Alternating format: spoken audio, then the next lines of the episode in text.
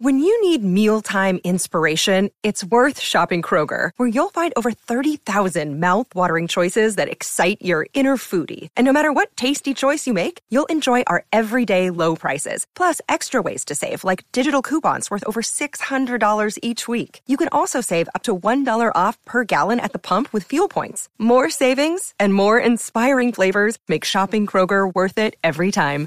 Kroger, fresh for everyone. Fuel restrictions apply. Another day is here, and you're ready for it. What to wear? Check. Breakfast, lunch, and dinner? Check. Planning for what's next and how to save for it? That's where Bank of America can help. For your financial to-dos, Bank of America has experts ready to help get you closer to your goals. Get started at one of our local financial centers or 24-7 in our mobile banking app. Find a location near you at bankofamerica.com slash talk to us. What would you like the power to do? Mobile banking requires downloading the app and is only available for select devices. Message and data rates may apply. Bank of America and a member FDIC.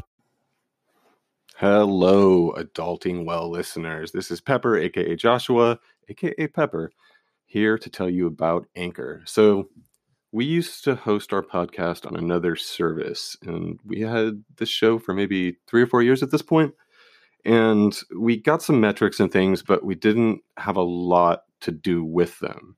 And we recently switched over to Anchor. And what's amazing about it is it has all the metrics for the show, so you can see you know how many downloads you get and things like that but it, it also lets you engage with the audience uh, in ways that our old service couldn't. So for instance we can have polls. We can ask listeners to uh, leave us messages and questions and things like that and we can uh, put them on the air super easily and answer those questions.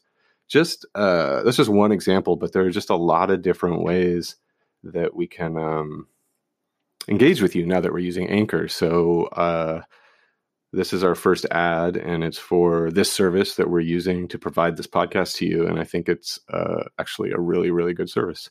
Um, and if you have a podcast i recommend it. You can download the anchor app or go to anchor fm to get started. Uh, thanks for uh, pausing with me for a second. Now back to the episode.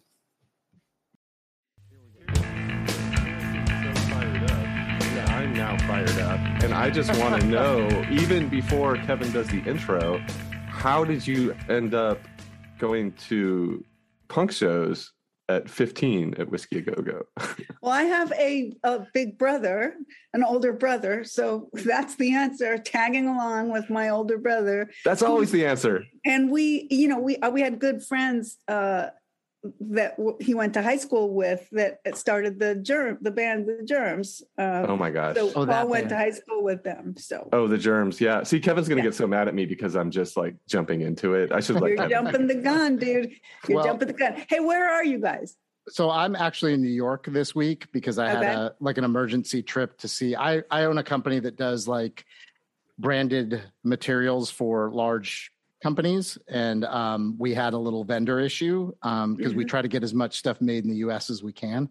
Um, so I needed to come out here and get something straight straightened up, which is nice because I get to stay on the Lower East Side for a few days and see family because my mom's family's from back here. So I'm going to go visit some people tonight. Cool. Um, and Joshua, where are you, is, Pepper?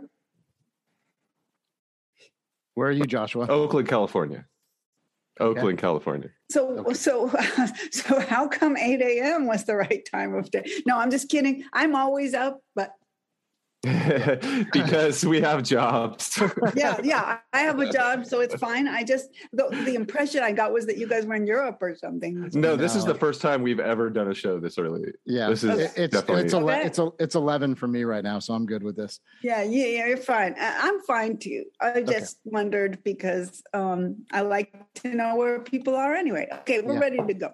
Yep, we're all so, early birds here on the yep. on the Adulting Well podcast. Yes. That's right. We adult. so uh, I'll just start. Welcome to the Adulting Well podcast. My name is Kevin, and I am your co-host. And I am joined, as always, by my co-host Pepper. Hi.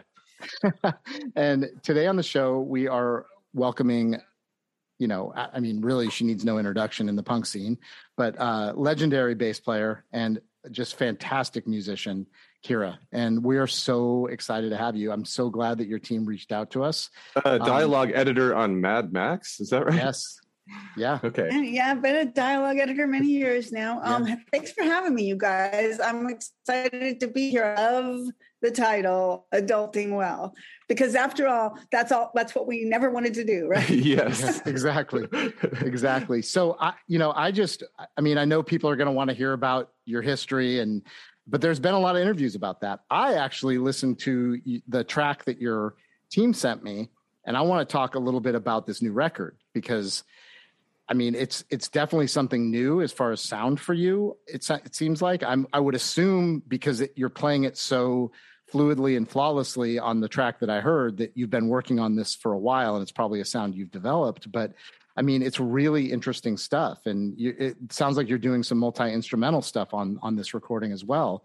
So um, let's start with the current stuff, and then we can you know we can do some history and and get you know fanboy giddy about about some of your previous work that we're all very aware of.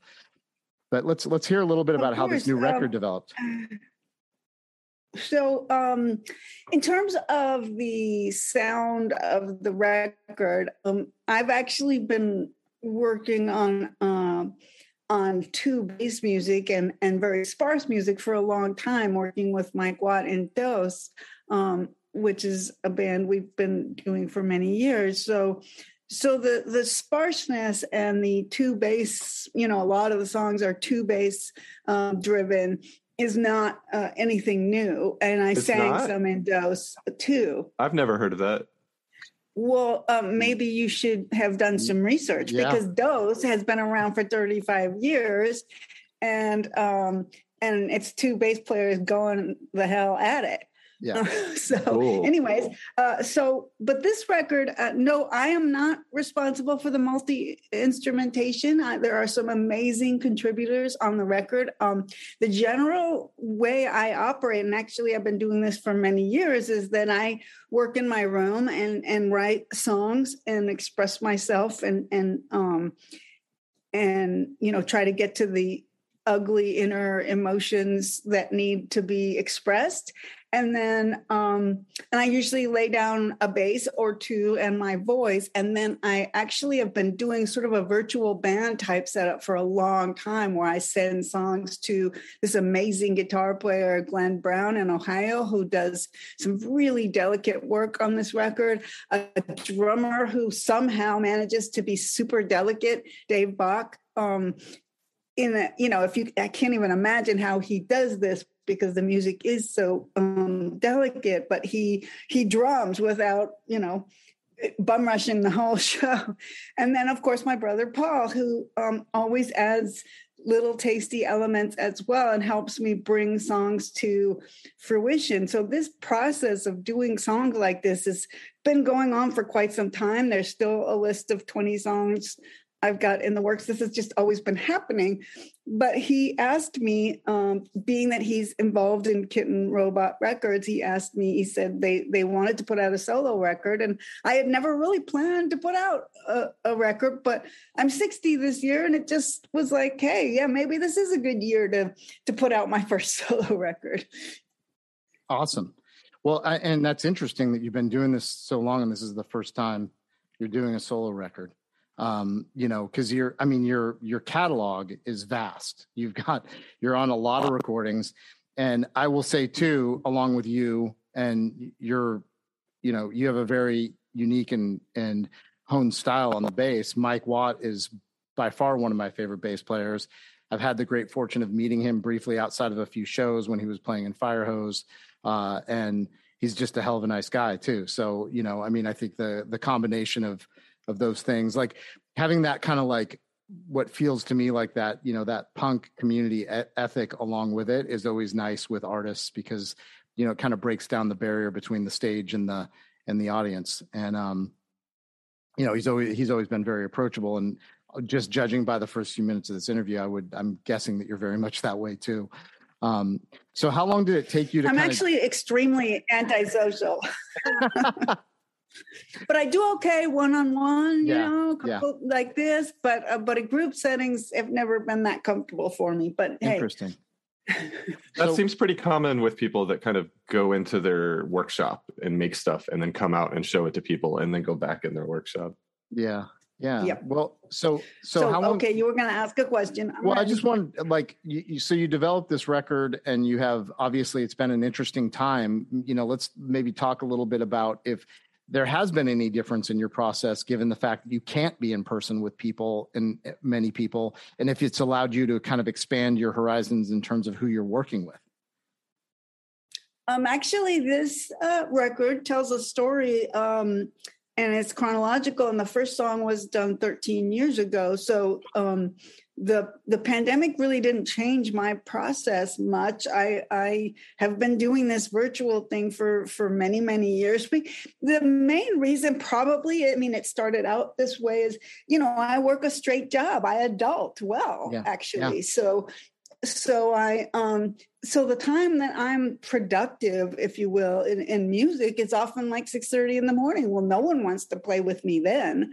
So right. that's when i uh, do my work. And then by sending it to other people they can work at their convenience and they can do their adulting you know? So so um the pandemic really didn't affect the process or the or the instrumentation or anything. I actually took on a project during the lockdown when things were really quiet um, producing a record and uh, of for Glenn Brown, this this guitarist, um, which we put out on Bandcamp Bandcamp just recently, and I just took that on to learn to to to mix and master. Uh, it's a set of rock songs that I had played the bass on, and I just uh, needed a project. So um, so that's something I just took on uh, to amuse myself. But again, this this process of developing the songs like the the are on this solo record has just been the way I do things, and it's been going on forever, and it will go on for many more years, whether any more records come out. So, when you say chronological, it kind of makes me think that you know back in the 50s there was kind of a singles attitude when it comes to music and then we kind of got into this album era. And when you talk about a chronological thing it makes me want to think of it as one complete piece and and not something that you would listen to out of order or in singles. And i really like the idea of an album you know yeah. with a whole journey.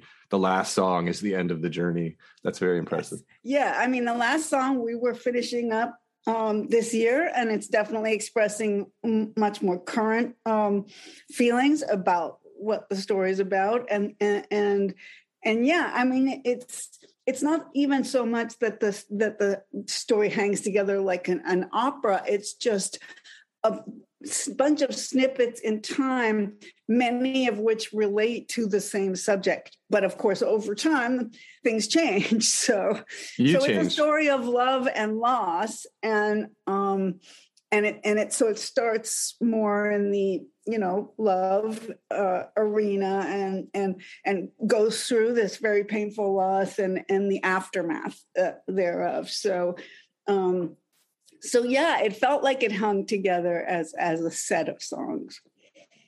Well, that's also incredibly. Did relatable. you find that? So you must have changed a lot. Yeah, and you must have changed a lot over that time. So I'm guessing that when you look at the beginning of the album, you're going, "Whoa, I don't know if I can even relate to that person exactly." Right? Well, I certainly can't sing uh, the way I sang. You know, your voice. Cha- right. Look, age is is is part of the process right so so there's physical changes that occur even more than than maybe emotional you know at, at, my age it may not be as much the emotional things that have changed in the last 13 years but but physically i've changed and and circumstantially you know, so i've changed so um so uh, yeah and i and i like the idea of tying together a set of moments um, and each one of them i can sort of i can go to that place and that emotion and that moment in time if you will.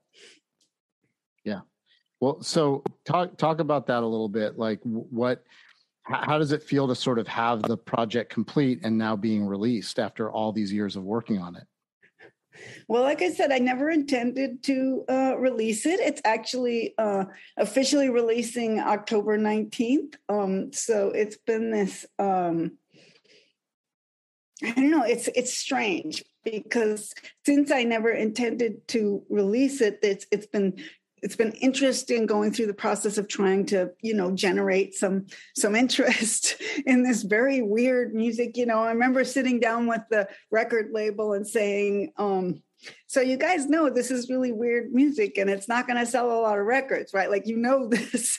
Let's just be clear you know because i mean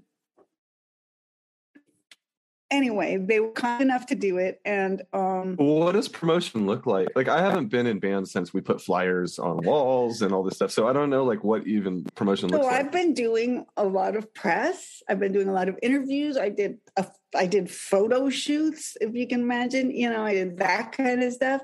Um, but it's mostly been, you know, doing press and there's publicists involved and, and you know, never had such a thing really. I mean, uh, although I, I think there was a, a, publicist involved with those for a little while, but, but the, I always had a band, you know, a compadre, a, another, you know, other people doing some of the, the stuff, the designing of the, the video or the, or the, um, the you know album cover or whatever this is just all had to be me. So you know constant sort of questions and decisions and trying to be visually creative when I, I have no such talent. I am an audio person for what the album art and stuff like that and the video uh, the video that's out uh, the video? The ghosts. Oh you got to check it out. Uh, this director did a beautiful job and um and the song you heard is uh the ghosts probably is the the um video.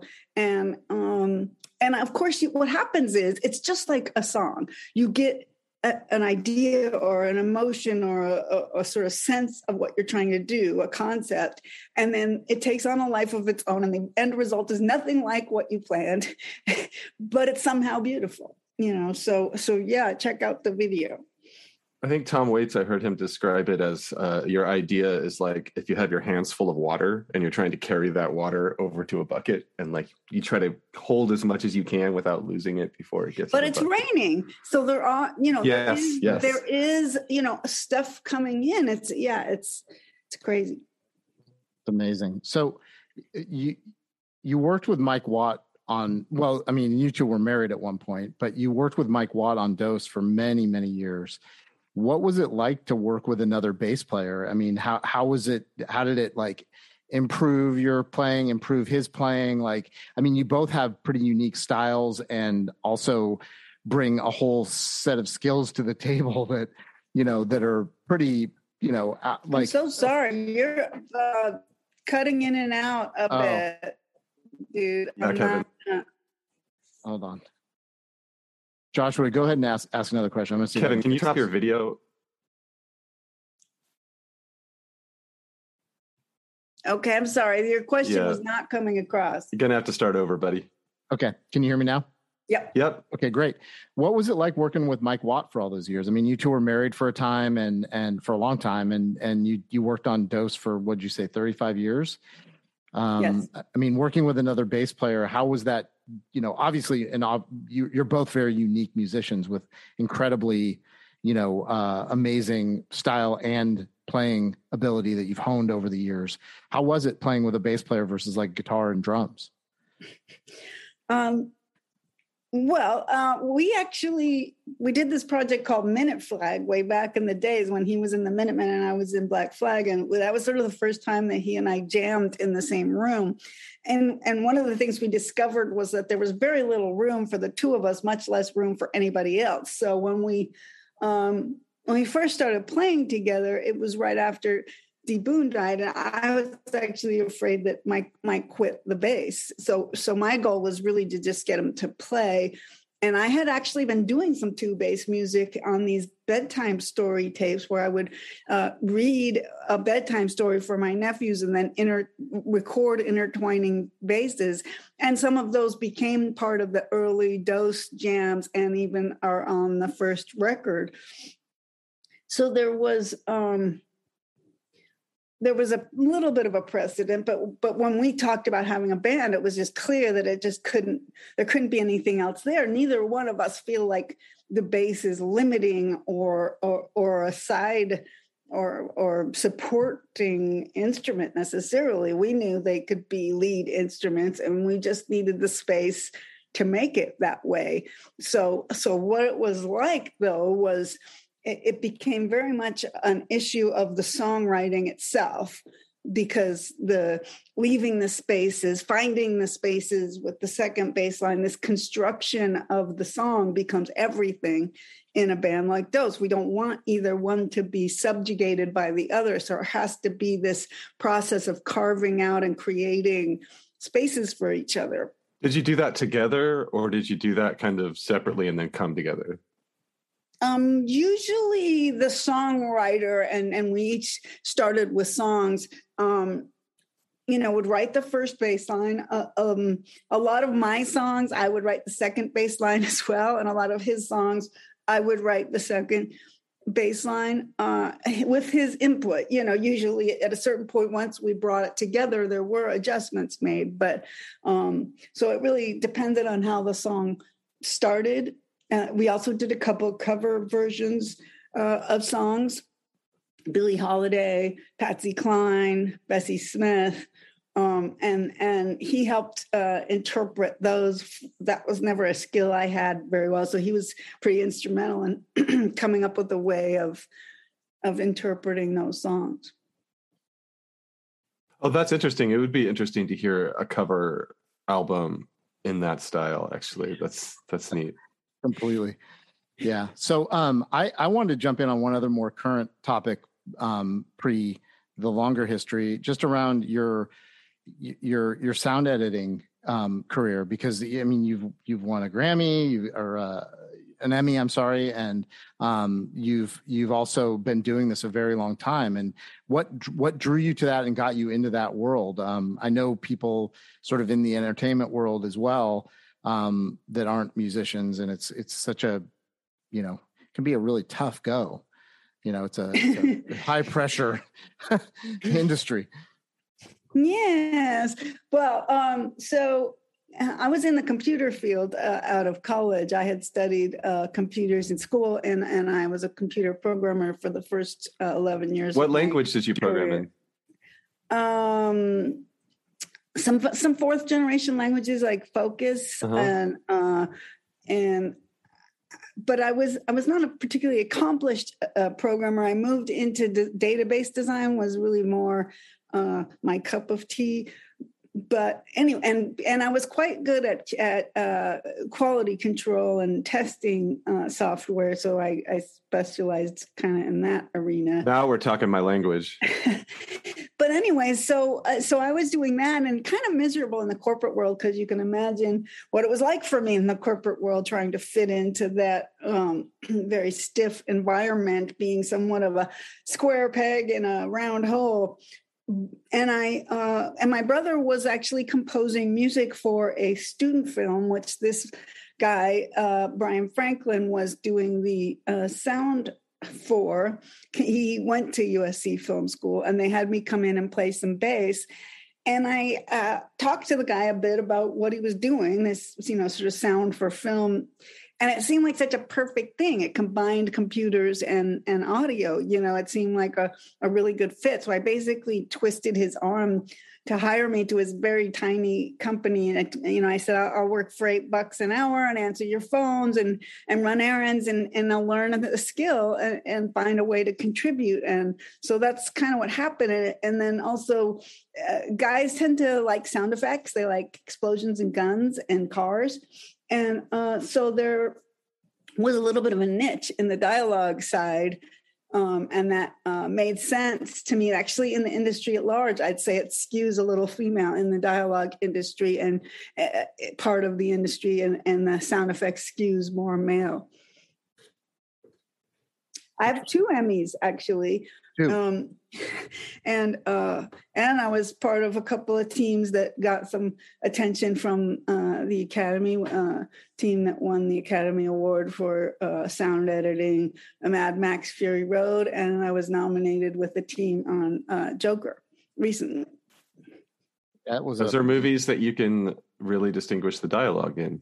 Yes. Because some movies I've found lately, it is really hard to hear the, the dialogue and I feel like the explosions kind of take over everything. Well, you know, to be fair, um, the as you can imagine, the people in charge aren't necessarily the sound editors, you know, so uh, they're not, res- none of us are responsible for whether or not you're going to actually hear it. The director will make decisions about how loud the music will be or the sound effects will be. So, so sometimes, uh, that's a taste thing. Also, if you watch movies not in the theater, um, you're kind of they're designed to play in the theater, right? You've got a center speaker for the dialogue, and you have the music and sound effects split off.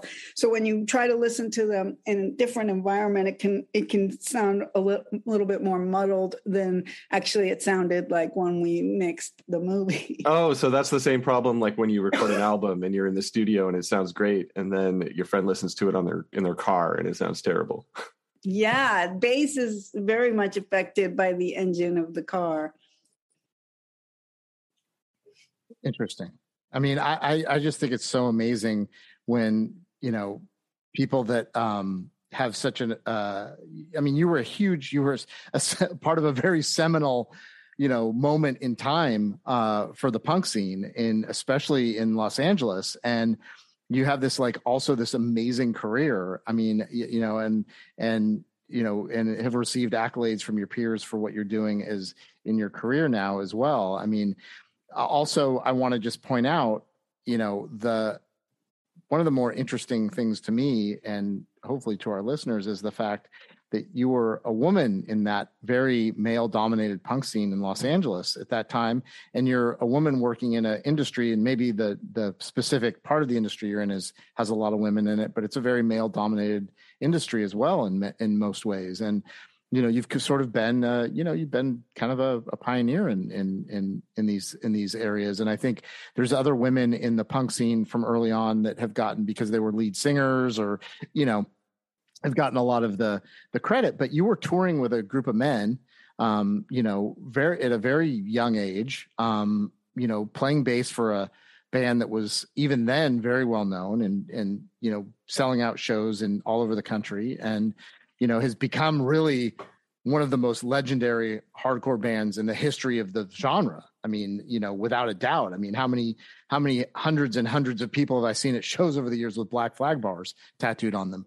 You know, and so I, I just want to, you know, I want to take a pause here and just like also thank you for being a pioneer for women in the punk scene. Um, you know, and and maybe talk a little bit about what it was like to be in a van full of dudes, you know, uh, as a young woman. Um, you know, not to jump subjects sure. too much, but it's it, it is an interesting part of your history. Um, so the truth is that the early punk days in Hollywood, you know, women were very well represented and and I was actually always fascinated that there were women that that weren't even in bands that were quite kind of famous. They were on the covers of, you know, the the fanzines and stuff because they were defining this look, right? They were the ones, you know, who who looked all you know ma- the makeup and the hair and i mean they were defining something that uh that hadn't come before i mean i was a tomboy i didn't know how to do makeup and uh and hanging around with the guys made sense i had been tagging along behind my uh, brother paul my whole life you know just just sort of following him wherever he went so so the playing in bands with boys made total sense to me. I like playing football with boys as a kid too. Um, but I mean, I, I, think I once, I know, I only once uh, tried to have an all girl band and, um, and it didn't really work for me. And it felt a little bit like girls were different in the sense of how they approached being in bands. Guys have a tendency to treat it sort of somewhat professionally. You know, you go, you practice. It's, it's just what you do, and and uh, and there isn't a lot of you know complaining or you know I don't feel well or whatever. Um, so um, so it came kind of naturally to to to play in bands with boys. I didn't think much about it. And Black Flag was my favorite band when I joined them. So so that also, and I did know, uh, I knew them. I knew their approach. I knew how how uh, hard they toured and everything. So I was not surprised by what I was getting myself into. Um, but but you should know that at that time. Um, it was still a very small scene in the sense that um, people didn't know who Black Flag was in the in the world at large. You know, it's it, the times have changed so much in that way that people might have actually heard of it. The truth is that that it was all very underground and and and even the big bands, quote unquote, were were starving and were um, you know touring in vans and sleeping on people's floors and not making a lot of money. So so it's a strange time now that we look back and, and it's like black flag is this big thing you know um influential perhaps you know and and and and a lot of the bands i think i think a lot of the reason that punk rock became known is because of bands like nirvana and and the chili peppers and they would talk about their influences being like the punk scene and and, and these early bands and they they pointed in a direction that people started looking at um because i never expected anybody to care personally. Yeah. Um so uh, there's a trend on this show and i feel like we've we're repeating it here, which is that you are very uh, DIY in how you learned how to do almost everything you do, right? Like you didn't go to school to be an audio mixer, for instance. No, I I studied computers in school. I um I had a bass teacher when I was 15 and 16 who was a jazz teacher actually. Um but yeah, it's somewhat true that that um well you were saying earlier like like with the with the audio mixing you just like barged in and were like hey teach me how to do this. Well yeah i mean it was it felt like the right kind of work for me um but i didn't really know uh, uh, about that. I mean music i studied since i was six on piano so so music just felt like you know sort of a part of me um work wise it's a little different. You have to learn a skill and and tr- truth is most of us don't learn our skills at school. You know school's more of an endurance test and then you know you go out in the real world and you have to learn real stuff about whether it's business or or programming or whatever. You know i don't le- learn much of any of that in school. Probably the most important class i took was a, a basic accounting class you know. But um but yeah, I mean, I, I think it's true that that punk rock was a very uh, DIY kind of thing, and and nobody was showing us what to do or how to do it, and um, and it has been sort of my approach to see openings and jump through them, whether or not I know what I'm doing. Yeah, I mean, I think I think like I've I've learned my trade. I'm out here, you know, dealing with a mass order by just doing it, and you know i, I like I, I i wonder like well i i actually i give a lot of credit to punk rock I, you know to for what i know. I mean i feel like i learned everything i needed to know about my job booking shows putting on shows playing in bands touring you know dealing with merchandise dealing with uh, record labels etc and you know it, it's just it's so interesting that i can extrapolate all of that into like a merchandise business now that you know we you know and it's over the years we've grown into a, one with a global reach which is incredible but it's also you know it's kind of crazy to take it back to that is my point of learning. And you know i think one of the things that it instilled in me and it sounds like in many ways it did in you too was this like kind of tenacity and like yeah i can learn that. I'll, we'll just do it ourselves you know and if i can't do it my buddy over here can do it you know? And you know I, I just think it's such a you know it's one of the things we try to talk about on the show a lot because it's it, it really is. It's like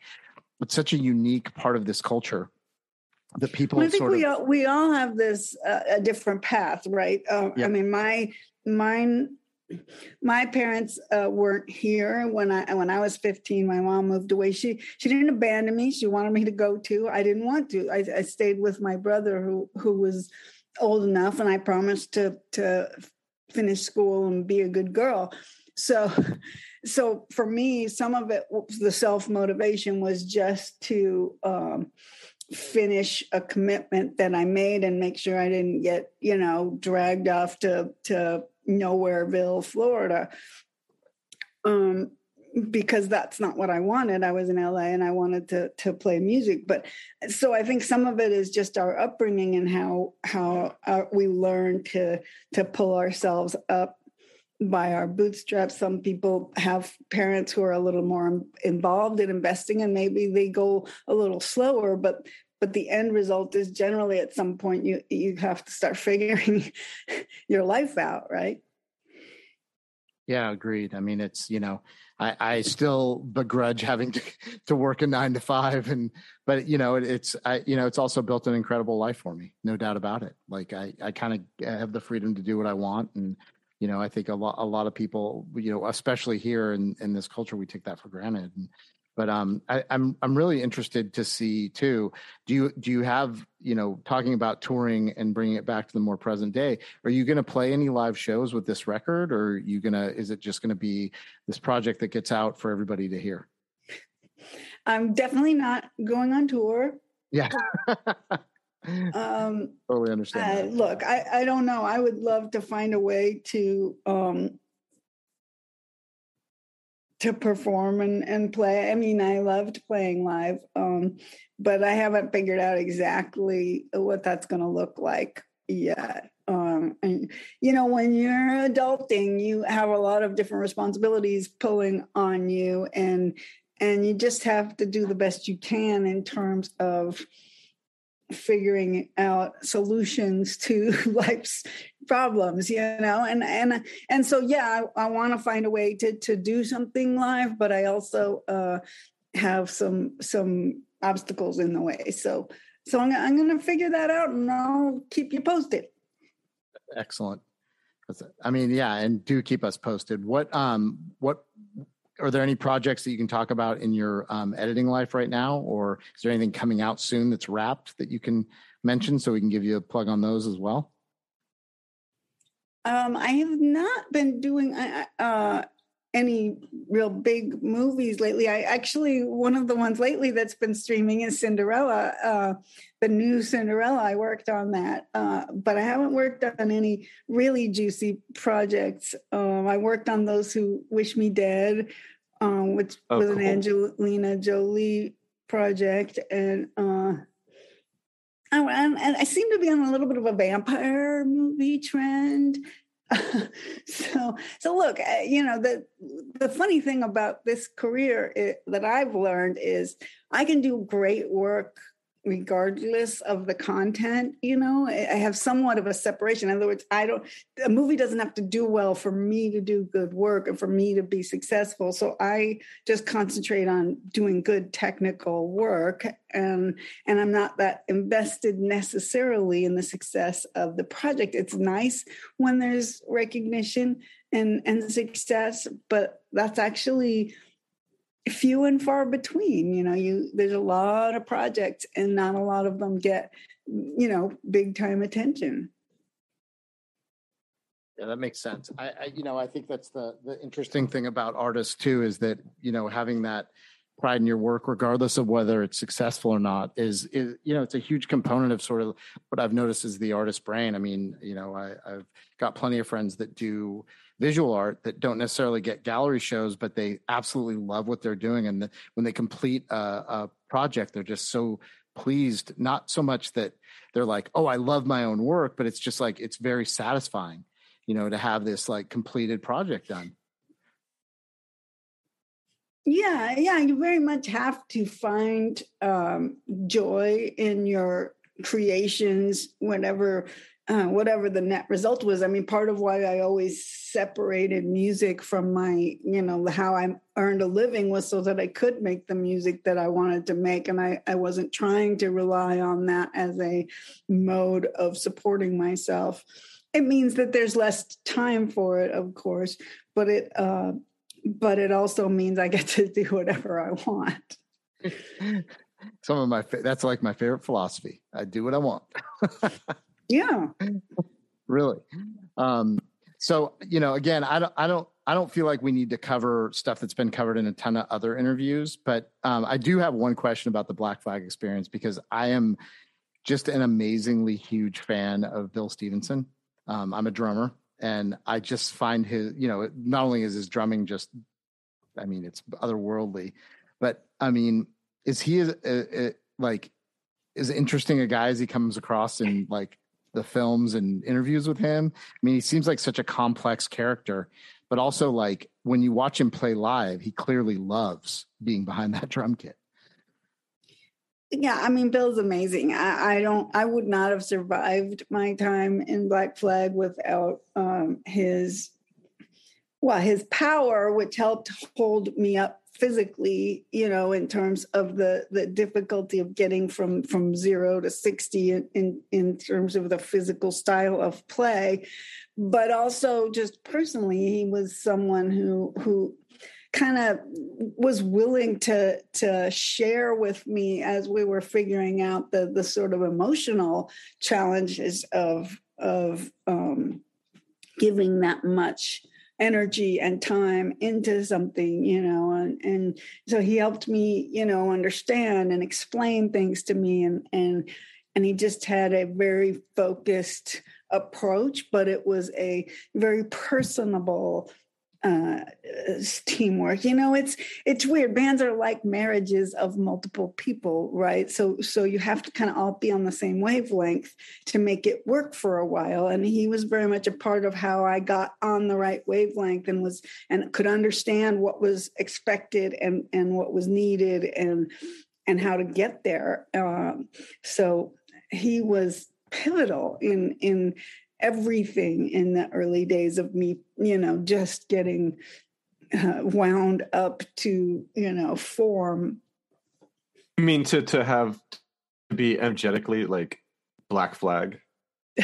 Physically, uh, you know, I mean, just a bass is a physical instrument, and so is drums, and so in that way, we had that that um challenge to meet together, and he he was the the teammate in creating a rhythm section that could be that powerful like uh, like i don't think that i mean i'll give you an example okay so so black flag practice about five hours a day. Uh, about two hours in, Henry would no longer be able to go. Not five hours late, uh, later, me and Bill would drop, and Greg could just jam with some other people for, and go for ten hours. You know, so so guitar isn't as physical and and um and and he couldn't necessarily identify with the same struggles that that we had.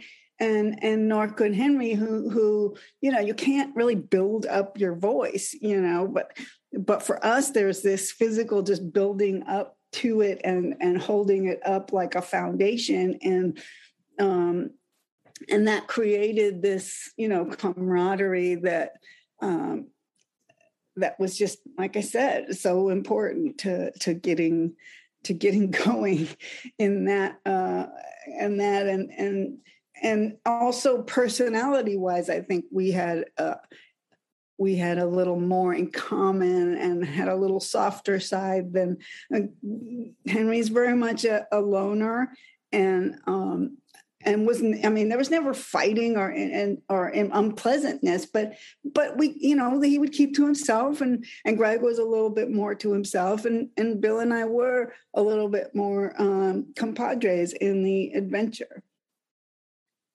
Yeah that's i mean that i you know again as a drummer like i just appreciate all of what you just said. I you know i find my relationships with with the bass players that i played with to be you know like one of them that i haven't played with in in almost 25 years is still one of my very best friends, you know, and um, we he comes to my house for my birthday and we hang out and it's just like when you build those kinds of relationships it is like a family. I mean it really is and and you know i, I never toured really in, even close to that level but a lot of the guys that i played with especially bass players are still i'm still super tight with and it's it's a it's just an amazing relationship you know that we get to have with people in this artistry and you know and you know I, I, I it's just nice to hear basically. It kind of like that's our i get that a lot of times during the show i get that warm your heart moment and i'm just like you know it's just like that just like let's just tear down all the bullshit and just like talk about the relationships we get to have. And because that's what any any art is really to me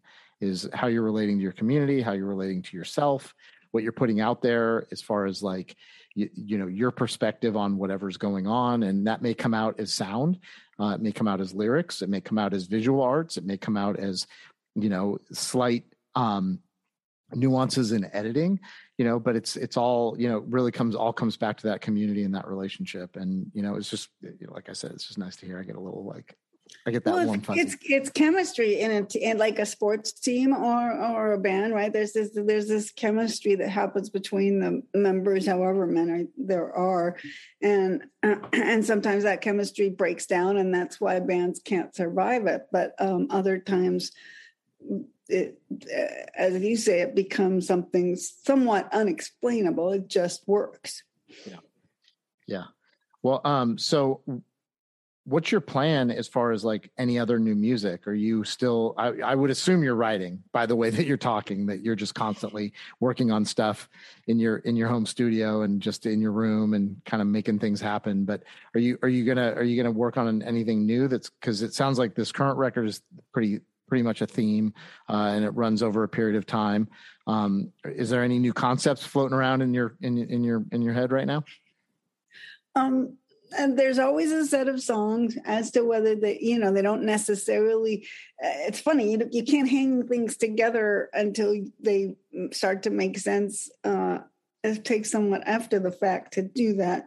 Um but uh you know i have i have music in the works always. I have uh i have a project i do with another bass player devin hoff called awkward that uh we're, we're trying we have a ep up on bandcamp and we're trying to um, do more of that work but he's remote and and busy and so it doesn't always happen in the timely fashion but um but he and i uh definitely have plans to do more. And uh and you know like i said uh, the music will be happening. I just don't know you know in terms of what will be shared with the world. That's just not uh it can't necessarily be planned yeah. the same way that you know songwriting can just be you know pushed along. That kind of stuff openings happen and you jump through them. And and so i don't know what's going to happen that way. Yeah makes sense. Well i i i'm we're we're running up on on our normal time right now, so I just want to also honor people's schedules. Um, usually, we try to get about forty five minutes in. We build that buffer in case there's some closing comments. Um, Joshua, did you have any other any other questions for Kira before we go? Just that it has been a real pleasure to talk to you, and I think you kind of embody everything we're kind of looking for, which is just someone that is exploring life and figuring out as they go and every step along the way at every age it's a new thing right? It's a new challenge and i really love the way you kind of just jumped into things. And uh, i really appreciate you, t- you both of you talking about the relationship between the bass player and the drummer because as like the guitar singer in bands i am kind of separate i was kind of separate from that and doing my own thing a lot and i didn't really think about that but that's very touching it is. It is. But eh, I mean, I will say, I'm, I've been kind of trying to keep myself in check throughout this interview. Like I, you know, Black Flag was one of those bands when I was, I spent a couple years in high school in the late '80s in outside of Detroit, um, and I I got there right after that last Greystone show.